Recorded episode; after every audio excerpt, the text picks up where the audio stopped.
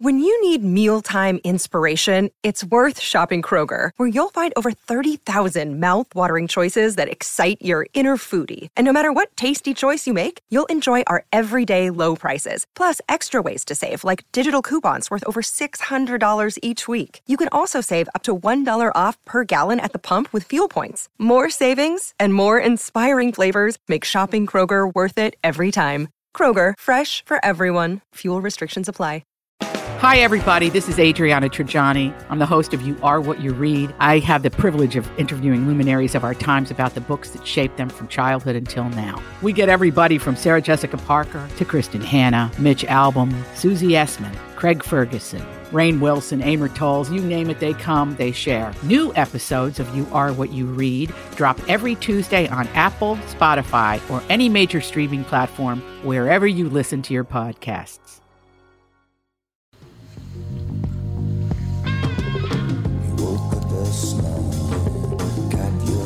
Welcome to the family with Doug Sprinthal and Andy Brant Barnard. And we'll be right back, kick things off with the family. Walser Automotive Group, walser.com. Wow, a month off and we haven't missed a beat. That was a perfect Yeah. introduction, my friend. Excellent work. You're no. WalserBuysCars.com. Let's talk about it for a quick minute. Uh, the new car shortage grinds on. There's sh- signs that it's starting to get better. Uh, but late model used car values are as high as I've ever seen them. And we're going to talk about that in about 45 minutes on Car Selling Secrets. What that means, if you have a late model uh, used car, especially people that are maybe a year out on a lease, you've got tons of options and you might have equity. You can go to walser.com, uh, get an instant offer, or if it's, you know, you get more technical questions and stuff, feel free to reach out to me at doug at walser.com. Uh, we talked about this on the morning show, and I got four emails from people going, What's my 19 Honda Accord worth? It's all stuff that we'd love to have, and people, uh, we can put money in their pocket, just like we did for you. What are you talking about? You know what I mean. You know. You know. Walser Automotive Group, walser.com. Michael Bryant, Bradshaw and Bryant, what's the latest? Uh, we're just trying to represent people who've been injured through no fault of their own. We're trying to talk to them before they talk to an adjuster or before they take a settlement that isn't something they should get based upon their injuries. How many people are out there in different, not in the law business, that love to run around scaring people before you even get to them? Well, adjusters want to settle cases and they want to close files. So, based upon that, they do what they have to. Um, I think there's a lot of circumstances where they probably act as attorneys where they're not attorneys and they try to explain people's rights or they give them a certain view that if they look at it. And what I always say is this if the adjuster really truly thinks the offer they made makes sense, they'd have them come see us, you know? And that's exactly my question is you have to understand who has the best, your best interest in mind, correct? Well, you want to know what your rights are. You know, whether Yep. or not you Yep. decide you're going to hire us or not, that's a choice. It's a free consultation, and you want to understand what your all your rights are and what coverages you have. And plus the fact I hang out with you, so you got to be a good guy if I'm hanging out with you. Eh, maybe. Okay.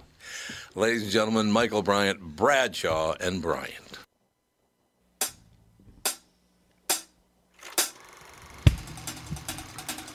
We are back, ladies and gentlemen. Little news, little information, very special guest. The book is called My Dad is Funnier Than Your Dad Growing Up with Tim Conway in the Funniest House in America.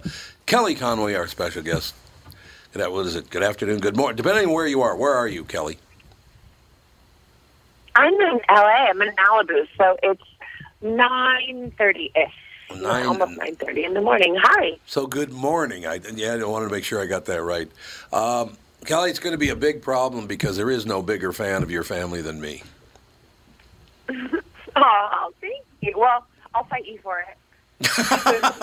yeah, there you go. You're going to sock me right in the mush for saying that. That that's I'm understandable. to sock you in the head. You should sock me in the head, Kelly. I think it's a good plan. It's a great plan.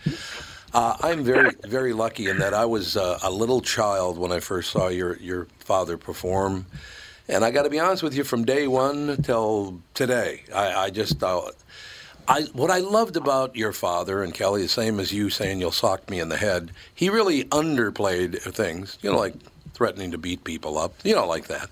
No, but he he Yeah. he didn't push comedy, which I really liked. He just did it. He was good at it. He performed it. He didn't have to push it in order to be good. That that shows a real talent there, Kelly. True because he does. It's just it's just how he is, and it's how he was at home. It's how he was in the grocery store, um, and he didn't. He just didn't go to school or training for it because I, I honestly still don't think he knew in the end throughout his whole life how good he was and how happy he made so many people. And and I'm not saying that he didn't, you know, that he was he didn't understand it. Of course he did, but he just didn't understand the the depth that it went with people. You know, um, because in his mind, if he hadn't made it in LA to be in show business, then he would have been just as happy going back to Chagrin Falls, Ohio, and working at the hardware store. And um, and, and it's true. He would have been he would have been fine with it. You know what's great, Kelly, is that uh, I just talked to Don Knotts' uh, daughter the other day, and I would I, I just realized how lucky I was to grow up in the area in which in era in the era in which I grew up because I was a little boy when these fellas started performing, and I could go down the entire list of people. It's very very long. But I got very lucky to grow up in the era in, in, in, which I did watching those shows. It was just good family comedy. It was very, very funny. It was it was great. I got very lucky. I know. I, I that's how I feel. I think we're so lucky to have been uh, raised in that environment, and and to know that. I mean, my dad's goal was always to keep it clean, so you could watch whatever he does in a room with your grandparents or little kids running around, and you know nobody would have to be embarrassed or, or you know cover anybody's ears or walk out of the room because of something offensive or or something you didn't want to hear. So, I and he definitely stuck to that, and I think that's hard. I mean, it's harder to to be clean and funny than uh, than throw some language in there, which is hard too, but it's a different kind, you know. I, I, can I jump in with a quick question? Please tell me that he was a great father. So many of my heroes, you know, like Bing Crosby, one of the best oh, singers God. of the 20th century, and just a complete disaster as a human being. Tell me Tim Conway was a good dad, please. Oh my God, he was the best. And and when I say he was the best, he was the best for us. He and a lot of people, you know, I, I treated my parents, I thought of my parents as superheroes, and they're just they protect you and they help you and they you know that you don't think they need real friends of their own and they don't need to go go off and do grown up things because they're just there for the kids. But they actually really were. And he just he was he he loved his kids there's six of us and um I'm sure it was a challenge and my mom was more the disciplinary. Uh, um, my dad was more like, you know, the circus leader. But um, but he was he was just fun, and it was always. I, I we'd rather hang out with my dad than any of our friends. So that says it all, you know. That's perfect. You've made my day. Thank you.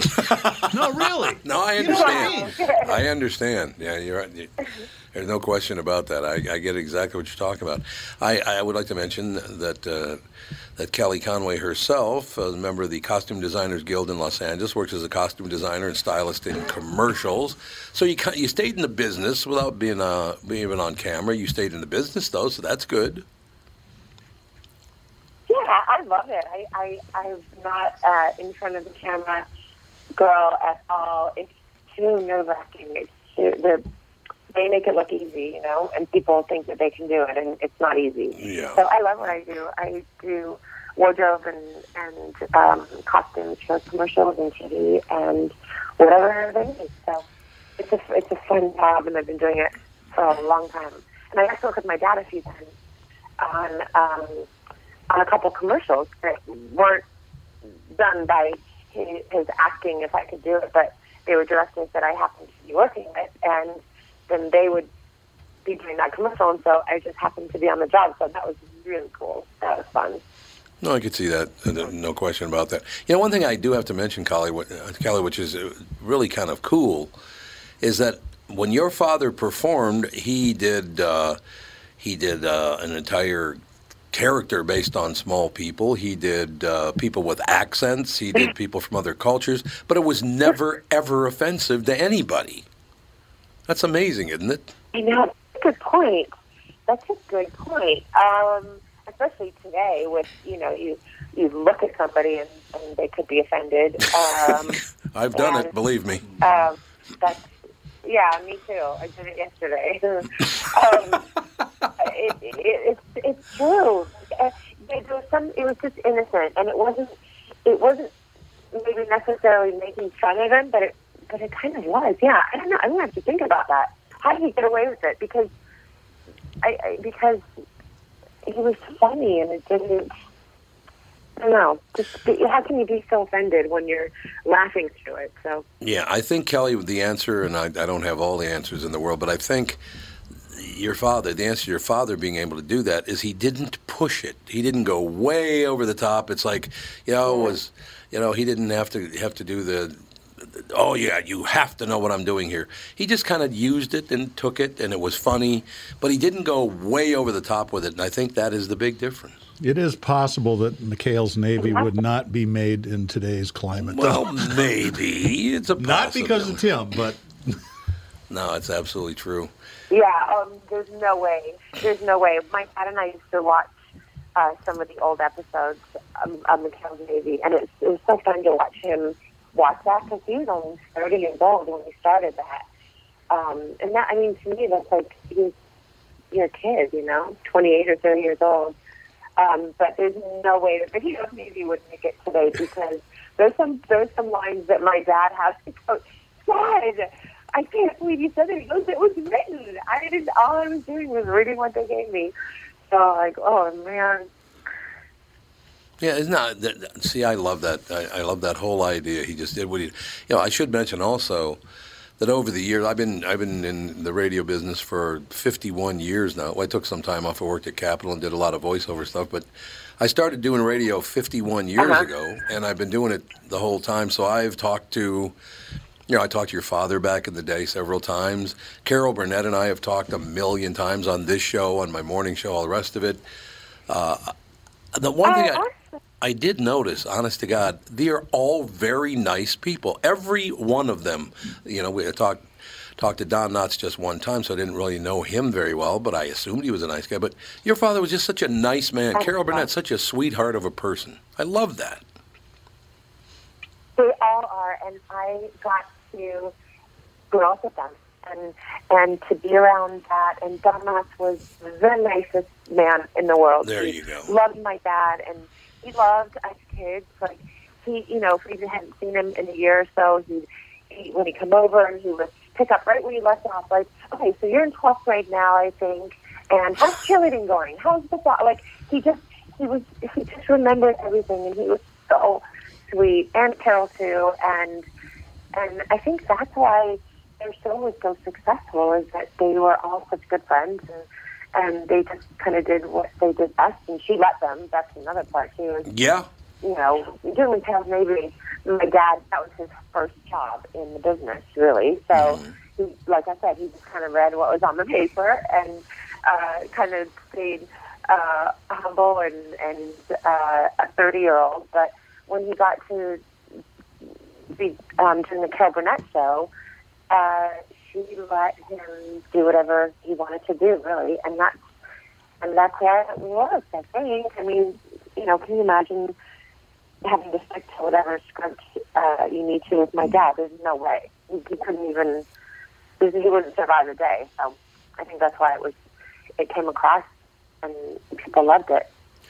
Does do people really understand that that uh, you had Carol Burnett, you had Vicki Lawrence, you had Harvey Korman, you had Tim Conway, you had even more people. They never got in each other's way. Nobody ever tried to upstage anybody else. It was not about more me now. It was a great comedy. Everybody worked shoulder to shoulder, and that's why it was so fantastic. I think. I do too, and, I, and you know, you think about it, like you said, in in another situation, someone like Carol would have been threatened, or could have been threatened Right. by somebody who might have upstaged her or been funnier, or at the at the time. Um, but she didn't, and that's why it was so great. Is she let him do whatever he whatever he wanted, and um, and maybe sat back and and watched him instead of people watching her. So that's exactly why it worked. Yeah, I, there's no the fact that that Carol Burnett, supremely talented Carol Burnett, would just go, "Hey, I'm just one of the people out here doing this bit." You don't find that a whole lot anymore. Yeah. That you, you, just don't. No, not at all. The egos are uh, it's, it's next level now. It's a different it's a different world and a different group, and um, you know everybody's vying for the attention, especially social media. You know who, who can out vacation each other and who can outdress and out hair each other. It, it just they're not even famous, and they're and so it's just a different life. And thank God we didn't have that distraction growing up. You know, can you imagine you, you in the in the seventies when I was growing up, you got home from school and your school day ended at three p.m. or whenever you got mm-hmm. home. But now you, the day the day never ends. They, these kids like it's just constant, constant um, texting and social media that you can't you can't get away from it. So there's that, and I'm thank God, you know, I don't have to do that. No question. have to do it. You know, I, I was just thinking about the, how uh, extending this out. Um, we talked about the Carol Burnett show and the people on it, but the, then you look at people like Bob Newhart hanging out with Don Rickles. They used to go on vacation together. Can you imagine? Now, those two guys today, not the same people, but people like them would probably have tried to upstage one another at every turn. But my God, there's video of, of Don Rickles and Bob Newhart and their wives on vacation. It's phenomenal. It's so funny you mention that because I'm sitting here thinking, wouldn't it be fun to have lunch with um, uh, Bob Newhart? I'm sorry, and Tim Conway. Talk about great deadpan comedians. Oh God, yes. Were they friends, Kelly? They probably, if he did go out with them, they probably wouldn't say a word ever, which would be incredibly funny. that would be very funny, actually. That's which true. Be, which is exactly what they do. They used to have my dad um, and his wife Charlene, and Bob Newhart, his wife, um, Don Rickles, um, Mel Brooks, Mike Connors, and all the wives. They every Tuesday they went out to get Steve Lawrence. Um, they would go to a different restaurant every Tuesday, and um, they looked forward to it. They would either try somewhere new or maybe go back to the old one that they liked a few weeks ago. But they had a blast. Can you imagine the ton of them uh, at a table every Tuesday? And they, my dad said they did. They got kicked out of a couple places. No. Uh, for being a little loud, um, and uh, and I think they ended up giving them private rooms when they went to these restaurants because they were, I'm sure they weren't quiet, you know. How can they be? No doubt about that. I, I, just think, looking back now, the age that I was, I was a little boy when it all started. Went through my teen years, my 20s, and now I'm a little older than that, mm-hmm. Kelly. I will say that. But I, I have to uh, attribute a lot of the way I am looking at comedy to those very people. You know, the, all of them, the men, the women, and all of them. I learned by watching them how to not go over the top with bits, how to deliver it in a, in a, in a funny manner without pushing too hard, and you, know, you can't try too hard. I learned all that as a little boy from watching uh, the six people we were just talking about. It was just a great experience to sit down and watch TV and go, "My, this is funny," and nobody's acting like a goofball. I'm, I don't mean a goofball, like a pain in the ass is a better way to put it, Kelly. Nobody acted like that. It was wonderful. Well Exactly, exactly. And when I say they got kicked out, it wasn't. It was right. them probably laughing so hard, right? Um, having the best time, and maybe it was a more quiet restaurant, and and someone's there for their engagement or anniversary. So I don't know. Who knows? I wasn't there. Um, but yeah, it, they they didn't try too hard, and that's another thing.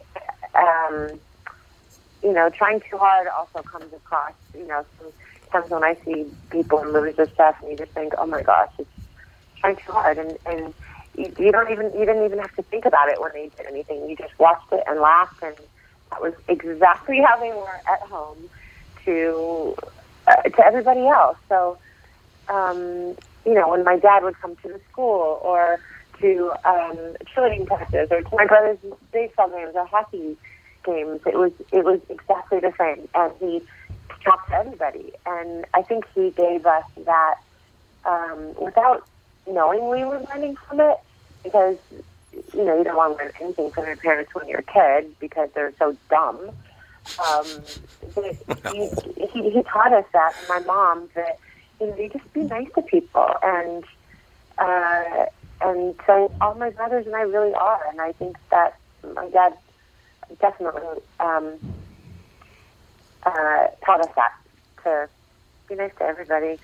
Kelly, a very quick story about we just mentioned Don Rickles, and this is one of my favorite stories to tell, and it's exactly what we're talking about. That's why I'm, I'm bringing it up. Um, several years ago, I sat down and interviewed Don Rickles, who is the nicest guy in the world, brilliant comedian, just uh, brilliant, brilliant comedian, very very fast, very smart. So we're sitting there talking on the air, and um, I brought up an episode of Run for Your Life with Ben Gazzara where Don Rickles played a guy named yeah. Willie Hatch, and the, the episode was called Down with Willie Hatch. It was about an insult comic, very much like Don Rickles, but Willie Hatch uh, was uh, was being jeered and uh, and booed uh, every time he hit the stage, and things just weren't working for him, and all the rest of it. You know, it was a great episode. So I said, uh, Don, I have to tell you something. For, he goes, first of all, you remember that episode? I said, Oh yeah, I remember it very very well.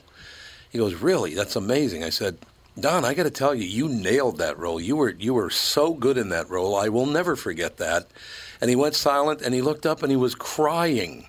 And he said, "Thank you so much because that really means a lot." He was crying because I said he was a good actor. Uh, like, oh my God, I made Don Rickles cry for Christ's sake.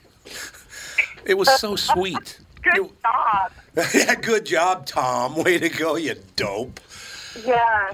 But Way it to go, funniest guy in the in the world, crying. And Tom makes him cry, but it meant so much to him that someone thought he was a good actor. It meant the world to him. Isn't that great? Because they don't think of themselves as actors. You know, my dad didn't. Um, yeah. And yeah. I think that uh, you know he just in my dad's mind he was just going out there and doing what he would do if he worked in the hardware store in Chagrin Falls, Ohio. You know, uh, a few more people watching, but he was just kind of doing the same thing. Oh yeah, absolutely. So he didn't understand why why why every what's like, what's the fuss about. Kelly, did you come up with a name for the book? I did not. My very very close friend Rick Fittig, who's a director that I worked with in commercials for, um, gosh, 25, 28 years, something like that, for a long time. Um, they had a title for the book when we first started it, and I hated it. And I said, I can't. I, I said, I can't even do it if this is the title. It's so horrible. It was, it was something like "Growing Up Conway" or something. Oh uh, yeah, that's no, that's not good. And and and I said, it sounds like the Brady Bunch. It's so dumb and and uh, I'm sorry to whoever wrote it. I don't even know who wrote it. Um, but it just sounded not like what I was writing. So um, I called him, uh, Rick, and said, I need your help. He's, he's, a, he's a marketing genius. He's a uh, owns an ad agency and a creative genius. He he created the Energizer Bunny oh, uh, sure. years yeah. ago, but mm-hmm. that was his that was one of his hundreds of things that he's created. And about, I asked him about 20 minutes later, he called back um, with that title, and I loved it because it's so, it's it, it's something I would say because having five brothers, I'm pretty competitive. Oh um, God, yeah. And Rick and I spent a lot of hours together, so he knows me really well, and I think the title was perfect. Is perfect. So I thank him for it every day. I thank him. It is a great title for people who might just tuned in. My Dad's Funnier Than Your Dad is the name of the book. There have been some great book names coming. Do you know Sharon Gless at all? She uh, started out in Cagney and Lacey and did many, many other series. I don't know if you know uh, Sharon Gless or sure. not. Great actor. I just talked to her yesterday, and, and the reason I, I say I love the name of your book.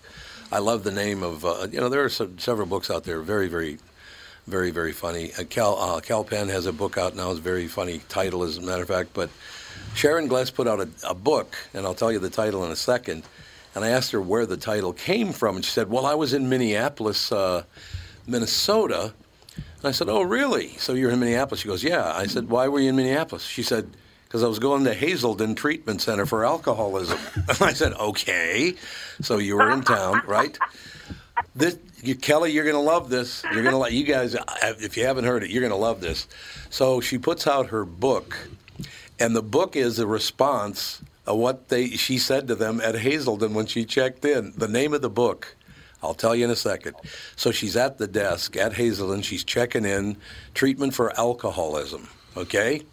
And the woman behind the desk says to Sharon Gless, um, so you're here for, for what? And she said, uh, treatment for alcoholism. I said, okay, treatment for alcoholism.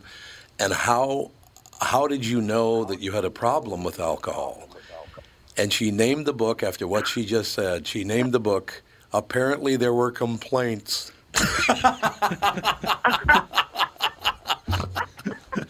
Isn't that just brilliant? Apparently. That's so good. That's a great title for a That's book, don't you think? hilarious. What a great title. It is indeed. Kelly, are you going to go? Uh, are you going to go? That's an opportunity to have the great titles. It is indeed. Are you going to go on tour? Do you think you'll be traveling around the country with the book? I think so. I think everything is still a bit COVID-y uh, Sure. from what I'm gathering. I don't know. Um, so I'm doing a lot on uh, on from my house, from Sinclair's and and stuff like this. So I don't know. I I had imagined that you were going to do some kind of traveling, but it changes every day. This Yeah. world, and, Yeah, you know. true. So I don't know. But if I come anywhere near Minneapolis, I'm gonna get a hold of you guys. Well, you got to come in studio. We will laugh. I guarantee the whole time you're here, we'll laugh like like, like mad people. There's no question about it. I would love it. I would love it. And I'll tell you, Kelly, on the way out, uh, it's true. Your dad is a lot funnier than my dad. So, so there you go. Kelly, thanks for your time today. Wonderful talking to you. Thank you so much for having me. I will talk to you guys again. Thank you. Thank you. Kelly Conway, ladies and gentlemen. My dad's funnier than your dad. Growing up with Tim Conway in the funniest house in America. And we shall take a break. Be right back right after this. Tom Barnard talking with Brad Huckle and Michael Bilski of North American Banking Company. We've talked a few times over the years about how North American Banking Company has helped local businesses when they're ready for expansion. We love talking about the success of our customers. One example is Suburban Manufacturing in Monticello. They create innovative products that produce clean, dry air that is needed during the manufacturing process. We recently helped them expand their business. Moving into a new building gave them the space they needed to add new equipment and production lines. We were able to step in quickly and provide the financing they needed when they needed it. When we help businesses like Suburban Manufacturing with their expansion, it's beneficial for our customers, but their growth also creates new jobs in our community. So they make stuff that produces clean, dry air for manufacturing after working with Bill Bilski. Do they breathe easier with their business felt? We certainly hope so, Tommy, and that's no hot air. Nice one. Why not bank with my banker? North American Banking Company, a better banking experience, member FDIC, and equal housing lender. Tom here to tell you that My Pillow is the best and getting better. My Pillow CEO Mike Lindell has an amazing offer on My Pillow towels, 100% USA cotton, originally $109.99 and now a flash sale for $39.99 for a limited time and 60-day money back guarantee. Head to mypillow.com and click on the radio listener specials. Promo code KQRS. Get this great offer and check out the deep discounts on other products. mypillow.com. Enter promo code KQRS. mypillow.com promo code KQRS.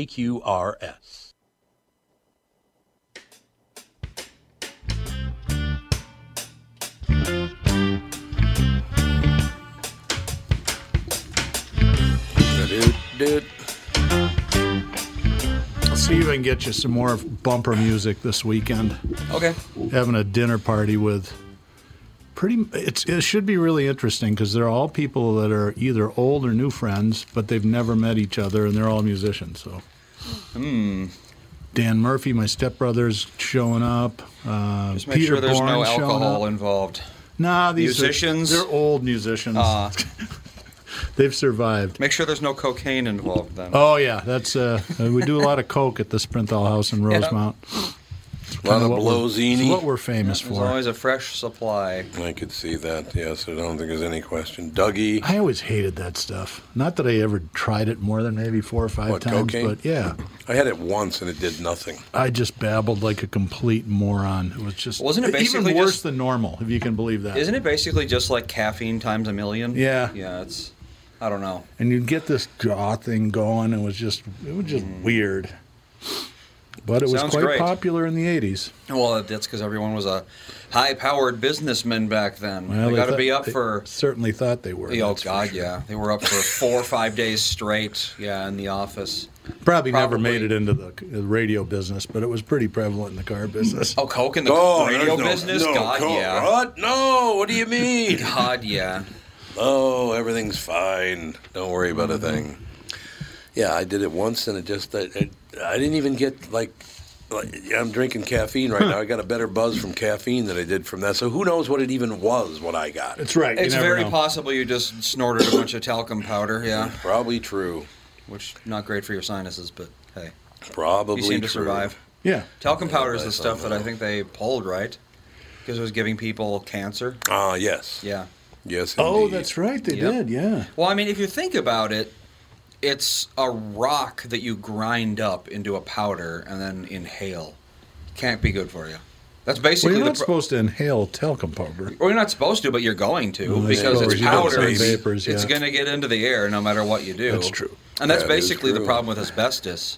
Is it was basically a rock that people were inhaling. Yeah. So it got lodged in your lungs and caused inflation over time. Yeah, that's not The good. talcum powder, very very similar. No doubt about it. God, I'm just looking at all the hot headlines from today. I didn't know this, and I got to find the story, or maybe Andy, you can find the story. But it's kind of interesting, isn't it? The United States government and, uh, government and Moderna formed a partnership, a 50-50 partnership, before it was revealed that they would have all the uh, COVID uh, vaccines. Really? Yeah, gee, I wonder how that happened. So, what was the? Is there any details? That's interesting. Uh, I'm Andy. See if you can find something for me because you're much better at that than I am. Yeah, apparently. Moderna. Oh no, Pfizer's a German company. Moderna isn't. Moderna's Moderna's, not, a U.S. yeah. company. Moderna is a, well, apparently they have a 50-50 partnership with the United States of America, and this is before it was even. Re- and by the way, uh, they had people in Wuhan at the time, Yeah. and it was never. That's not. It was just revealed apparently yes last night, yesterday. Well, I do know that in 2013, DARPA gave them $25 million to research mRNA medicines, which mRNA is the kind of medicine that the vaccine is. Yeah. Yep. So that is interesting. 2015 was the year that I saw that th- things really kicked into high gear. So what was that all? Uh, What- twen- 2016, they got 125 million from BARDA, Oh, which God. is the something I don't know what it is. This was for a different vaccine. This is for the Zika vaccine. oh, is that coming too now? Then Uh, no, that's that never ended up being a thing. They tried to scare everyone into being afraid of it, but it ended up doing basically nothing. I think. so this is all about money and power, isn't it? BARDA is the Biomedical Advanced Research and Development Authority of the federal government. Oh, there you go. I didn't So even know that existed. government. Federal government owns that too, huh? Uh, yeah. Why is our federal government allowed to own anything? I don't really understand how our government can own anything. Well, technically, the purpose of the federal government is to be where all the states can pool their resources for the greater good. Right. That's like why the federal government exists, really. Well, I suppose that's true. Yeah. Um, But it has since mutated quite a bit. It has mutated quite a bit, but so so it is true that they did form these uh, th- this partnership with Moderna and a couple other people before this uh, about three years before this uh, pandemic hit. You know, they got uh, well, I mean, they got That's disgusting. awarded money from the federal government multiple times. Whether they don't, they're not exactly forthcoming with the uh, specifics of those deals, of course. Apparently, Moderna U.S. is 50-50. That's what I had heard. I had heard this morning. I don't know. So you're making money, and then you get to force people to use it. That's what I love about it. So you make the money, and you make people get the vaccine. Well, that is That's interesting that they can scary. force people to get something that they have to pay for. Yep. Or Well, that I- someone is getting paid for. For me, the thing that bugs me is that the federal government funds a whole bunch of medical research, mm-hmm. which is a good thing. I mean, Yeah, that is. it is. The U.S. funds like 50% of the entire They- world's medical R&D. Right, but then all that research gets used by private companies, and we pay them for the stuff that we paid the government to figure out how I to know. fix. We've paid That's for it twice. really the kind, in my mind, the biggest screw job of all. I couldn't agree more. We pay for everything t- two or three times in this country, and I don't know what the hell that's all about. Well, look at the state of Minnesota, seven point seven billion dollar surplus. Good, send me a check. You know, I'm, I'm gonna. I, ca- I think I'll try to. Do we have just one more podcast this year? Or are we on the twenty? Is it the twenty? Uh, no, we got two more weeks okay. worth. Twenty third, if you Maybe we want can to get do them on the 23rd. We'll get Pat and uh, and Ryan in, and we can talk. I'd love it. Have them in this corner. Yeah, at they can slug it out. from That'd be Farmington. Minnesota. And we can talk about what we're going to do with all this extra money because I'm sure they. I'm guessing they have different ideas. It would You be think? interesting, and I don't think we've had them in together in a year or two. So No, I'll see if haven't. I can make that happen. Ryan's popped in a couple of times, Yep. but I haven't seen Pat in Yep. about a year. No, Yeah, it's been- been it's because of me. I just haven't booked him. so that might be an interesting guest in uh, or guests in in light of the uh, purported budget surplus. I like it. What is the deal with this hammerhead imbecile that set fire to the Christmas tree in the Fox Square? Oh, it was so it was intentional. Oh yeah, oh Okay, absolutely. I remember he when did it it 'cause broke. it it's was- like Fox Christmas tree on fire. Yeah, it's kind of weird. Jeez. It was a uh, homeless guy who's been in trouble with the law a few times before. So why why did he burn a Christmas tree though? You think it'd cheer him up? I think he's a little mentally ill, if I have to guess. You can't be serious. Mentally ill and on the streets walking around amongst the people In New York, in New York. Yeah, exactly. We have got to start doing something about our law enforcement too, man. This this whole, and I don't, I shouldn't say law enforcement. I, I, enforcing the law, not law enforcement, but enforcing the law, because everybody, oh, go ahead, wander the streets all you want. I know you shot three people, but don't worry about it. What the hell happened? I don't know.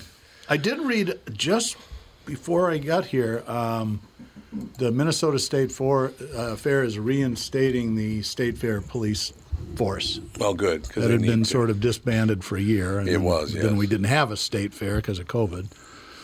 Yeah, that's very, very true. So I, I, I- I just would like to take my family downtown and have um, a little dinner, maybe go to a play or something, and not have to worry about pulling my own weapon and shooting someone. That'd be really great. And it's funny, we went uh, Saturday, two Saturdays ago, we were going to go see a, a band play. It was actually Dan Murphy and his new oh, band Oh, okay. playing at the Hook and Ladder. And I went down there and I, ju- I screwed up. We didn't. We left our vaccine cards at home, and that's one of the. You know, every place is making their own rules, and that was one of them. The rules that they had there, so we couldn't actually get in. But it's right. It's a block from the third precinct that burned up. And, Right, yeah. And I, you know, I've spent years and years in Minneapolis, and I drove cab there as a as a kid. But you know, for really the first time that I can remember, when we got there, I'm looking over my shoulder, thinking about God. I just hope we don't get carjacked and so on and so forth. Sure, And sure. I wasn't so terrified that we didn't go, but. But I, I, I normally am super comfortable in urban environments, but it was just it's It's uncomfortable. yeah, it's it's Yeah. it's you got to be smart, right? Oh yeah, no. I look. I have a I have an appointment at uh, two o'clock right after the show today downtown, and I'm I'm not nervous about going down, but I don't. I'm not really fired up about doing it either. Yeah. Because I don't really need anybody walking up on me when I'm down there. You going know? to Young Quinlan? Yes, YQR, Young Quinlan Rothschild. That's where I'm headed. Uh, here's an interesting fact, and this does make sense because, as as you know, the number one thing about uh, getting COVID and being in real danger is body weight. Body weight is a huge problem with COVID. Like I am very glad when I got COVID that I had lost that hundred pounds. That was a great thing. I think that probably saved my life. I would think.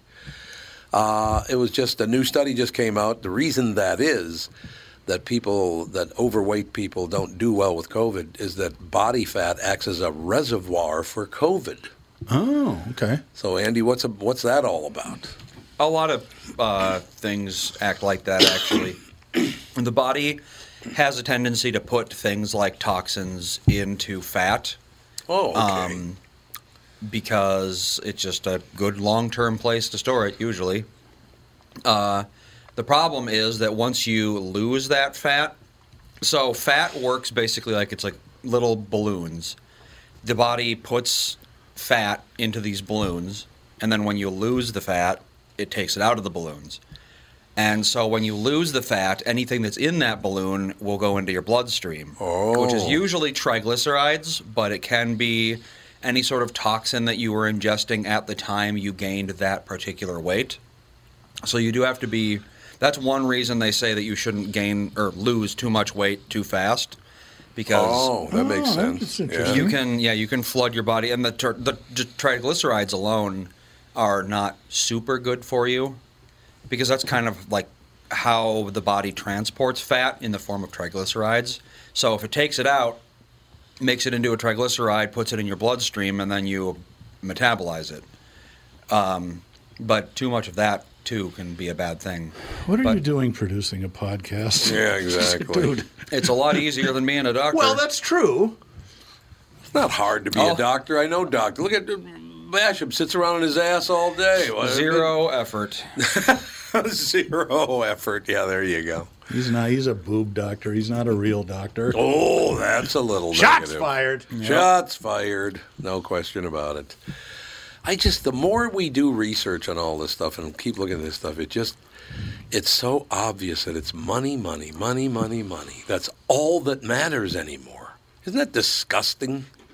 Yeah, it is. It's uh, you know, as you get older and you start using the healthcare system in the U.S., Yeah. you start you get a glimpse at how kind of messed up it really is. Oh, You God, know, when you're in your twenties and you might break an arm or something like that, need to get a care. You don't really, you don't have health issues, but you get older and you know, you're going to get them, and that's when you find out what it's like. You know, it's really weird because I turned 70 in November. Just a little over a month ago, I turned 70 years old. Uh, I have talked about this before of all the guys that I grew up with and some of the women I grew up with. There's only four or five of us left. Oh wow! Yep. And then I just found out another very, very close friend of mine only has a couple months to live. I mean, it, and he's not going to turn, he's not going to reach 70. Yeah, that's I tough. mean, he's going to die in his 60s. A lot of my friends died in their 50s and 60s. A lot of them. Not so many for me, a few, but I've been maybe lucky, I guess. I think that's kind of a ghetto deal anyway. That Could but be. Poor people don't live as long as as uh, people mid, middle class or wealthy Yeah. people. It's a lot of it is due to what you did when you were younger. Well, Unfortunately, higher risk lifestyles Yeah. and diet's not as Unfortunately, good. they're like they'll they say that it takes you however many years to heal from smoking or whatever. But Right. How you long never, is that, by the way, doctor? You never fully do heal from smoking. That's what I hear. Well, I mean, if you smoke, oh, if you smoke a cigarette a month, you're probably going to be fine. Okay, what if you smoked a pack a day for, say, I don't know, 35 years? well, Yeah, you're not going to come back from that. Damn it. It's been, I've been off them for, be 13 now. I mean, you can get probably 80, 90% better. Okay. But there's always going to be a little bit of. You're not so going to be no, running really any no reason to start again. No, you probably, you know.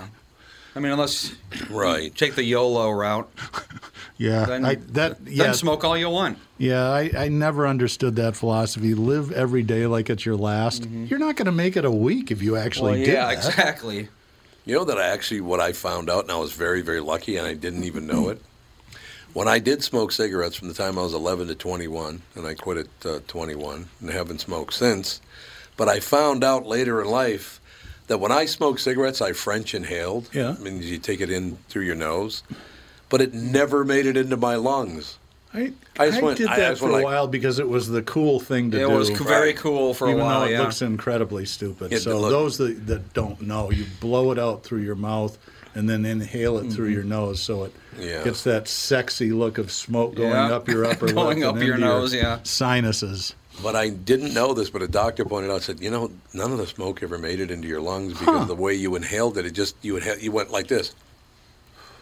It just Mm-hmm. cir- circulated in your sinuses and came right back out of your mouth. So here's I an didn't interesting know it. story from the chat. Okay. So Wendy uh, used to be a manager at a photo lab, and one day one of her employees, who recently lost 70 pounds, had to call an ambulance because he was having some sort of medical issue that he didn't know what was going on. Mm-hmm. What had happened was 70 pounds ago, he used to take LSD. Oh God! So his body Oh, put the God. LSD into the fat cells. Oh. He lost that fat, and then boom! All of a sudden, you're tripping on LSD, and you have no idea. Wow. I'm losing it, man. Yeah, you, I would. You probably think you're dying. You probably do. Yep. Yeah. That's terrifying. Yeah. That didn't happen to me when I lost 100 pounds. I didn't have any of that stuff. I wonder what that that was all about. I didn't have anything to start. But I was yeah, never it a only drug it only does it with certain things. And I was never a big drug guy anyway. I never I was I never did like cocaine, heroin, uh, pills. Well, or anything. cocaine probably wouldn't have done it. It's so short acting. It's Yeah, that's true. That's true. Hmm. It all depends on what you were taking, how much you were taking, and that sort of thing. Indeed. So you just keep slogging forward and you try to live your life. But I mean, it, it's getting to the point. It's getting scary because as, as as life moves on, more and more and more of my friends are dying, and they're not making it to seventy, which means, Jesus, they're these guys are coming up on being the last people to turn seventy. You know, and a lot of them didn't make it. No question about it. I had a lot of fun with those guys. I'll tell you that, man. Yeah, and, and it's part of getting older. You have to try to maintain a positive attitude, attitude even though people you know are passing away. It's just, Yeah. it's part of life, It's- and it's yeah, hard. It's, it's part of the deal. Mm. There's no question. I, matter of fact, I just, it's been kind of a weird Christmas season anyway, and all the rest of it. And then I find out a very, a very good friend of mine's got about a month or two to live. I find out a relative of mine has only got a year or two to live, and it's like, Jesus, man. Unfortunately, the death rate starts skyrocketing in your 50s. It's in the 50s. That's when it does. Yep. Yeah, why Before that, you're made it pretty, past that. You're pretty much good before that. I mean, the average person lives to be 73 still, I think, which is not bad. I mean, not it's not great. great, but it's not bad. But yeah, I mean, once you get to a certain point, and it could just be generational. Who knows? Because I mean, a lot of these uh, greatest generation people, they lived forever because they were the ones who made it through World War II, the Great Depression, all Right, that stuff. It's like, if they were going to die, they would have died during one of the horrible things that happened during their lives. But One of the things that Sarah's taught me, you know, because she works at a church and does a lot of funeral cannering, the Oh, death sure. rate around the holidays with old parishioners Oh, Yeah. right God. through. It quadruples oh, what it yeah. is during the rest of the year from about now until middle or end of January. Just yep, I just, uh, that's not, I don't like that at all. No, all. I don't either. I'm not a big fan. Well, I was reading a story that was funny. I was talking about. I read this- a story yesterday in the KQ Morning Show, and the, the story starts with an elderly woman has been blah blah blah blah blah, and this elderly woman and blah blah, and she's elderly. And at the end of the story, I find out she's 34 months older than I am. yeah, I know. Just Your point great. of reference changes, right? The elderly my ass, okay? Give me that. Uh, what the hell? Whatever works. You know what I mean? I do. There's a big battle going on right now, apparently, because of this uh, January 6th inquiry or whatever the hell they're doing. That apparently, I, I guess it was uh, President Obama that signed a new uh, order that said that uh, basically that high-ranking uh, government officials have immunity. And now they're trying what? from from like the court system, they like being Hmm. deposed on things and. well, that seems like a bit of an abuse of power. Well, and now they're trying to. And again, I'm not a huge, huge Republican nor a Democrat. I'm, I don't have a personal opinion on this, but it just seems to me if Obama wrote up the law and now they want to throw it out because it's Trump, I don't really think you can do something like that, can you? No, and that, that's that's what I worry about when they start to propose major changes at the federal Yep. level, Oh, like yeah. changing the number of Supreme Court justices Yep. or Bad idea. Changing, uh, you know, the electoral college. It's like, okay, this might benefit your party right now because Right. the Democrats would benefit in the short term, election wise, without the electoral college. The Republicans have won the popular vote. You realize this since 1992? Guess how many times the Republicans have run the popular presidential vote? One, One? since One- when? Yep, since 1990, since the Clinton first Clinton administration. Probably one or two. Two. Once. Yeah. 2000, 2004. Did we just go out? No. Oh. No, there was there was something that that changed. it's the audio changed a bit. If the mics get hit just right, then Okay, no, So Clinton won it, you know, both of his terms. yes. Gore won the popular vote, but he lost the electoral college because Right, of Florida. right. Oh, that's true, And yeah, then Bush vote. won it in 04, and Obama won it in 8 and 12. And Trump never won the popular vote either time, you know, when he became president, won the Electoral College and then failed in, in, in 2020. So it would dem- it would benefit the Democrats now, maybe for the next 10 years, but I really think that they need to look at what's good for the country they in the do. next 200 years and not in the next 10. What's the problem is they think that they are good for the country for the next 200 I- years. Yeah, but nobody goes in power thinking that they're terrible, right? They all think that Well, their point the of view thing is, better. Yeah, they're going to do whatever they can because they're the good guys, and they can't they can't have the bad guys winning. So we're going to do whatever we can, even if you know the ends justify the means. So I think I I think they really got to be careful. I listened to an interview with uh, what's the guy's name? He's a, a Afghan war vet. He's got one eye. Uh, ben Crenshaw, is it? Is Ben it- Crenshaw. Yeah. Yep. Yep. And he said, uh, you know, there's we have legislators, and then we have uh, what did he call them? It wasn't grifters and Grifters. performance artists. Oh, performance artists. I and like he was actually going after the far right. You know, there's uh, like three or four knuckleheads, but he said it applies to both parties, and I think he's actually correct in Yeah, that. he's right. No, he's absolutely right about that. Performance artists. Well, That's- that is very funny.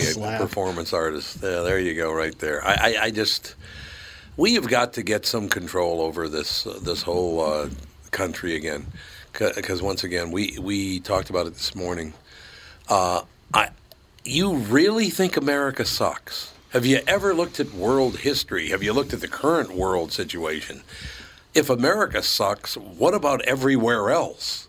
I mean, maybe Portugal might be a little more even keel, but New that's Zealand, I think, from what I can tell, is a pretty good place to live. it's a long Mm, yeah. way away, though. It is a long ways away, but I just how can you keep saying we let anybody in here that wants to come in? I know. I don't understand that. You are not going to starve to death in America, which you are in most countries in the world, by the way. There are all these things about America that we, and by we, I just mean because I'm an American. Um, these people need to shut up. They really do. Just shut up, back off. This whole woke thing has got to go away. Yeah, I think it is starting to. Disgusting. Um, you know, what what for me tells me the tide might be turning a little bit is that Dave Chappelle didn't get canceled. He pretty much said, "F you That's if you don't like only it." because he was black, though, and you know that. Uh, I don't know, but nah, they're know. afraid of him, is what that is all about. He terrified them. I guess I hadn't thought about that. It's possible. Oh yeah, these people are cowards. Absolutely. And by the way, I think Dave Chappelle is brilliant. I think he's hilarious. Oh, he's great. I still think the uh, blind white supremacist is the funniest thing I've ever seen, which Well, he wrote, co-wrote with a white guy. It's the one of the things you and I, w- w- n- neither of us are easily offended. So No, that's true. That's a very good point. All right, we'll take a break and we'll be back with hour two, which is car selling secrets. We got to look up the episode and dust off the episode book. Oh There yeah, you go. I, uh, It's been see a how while. far back can I look? I think it's 114 maybe, but I'm not sure. It's something. I we'll be back in a, a few minutes.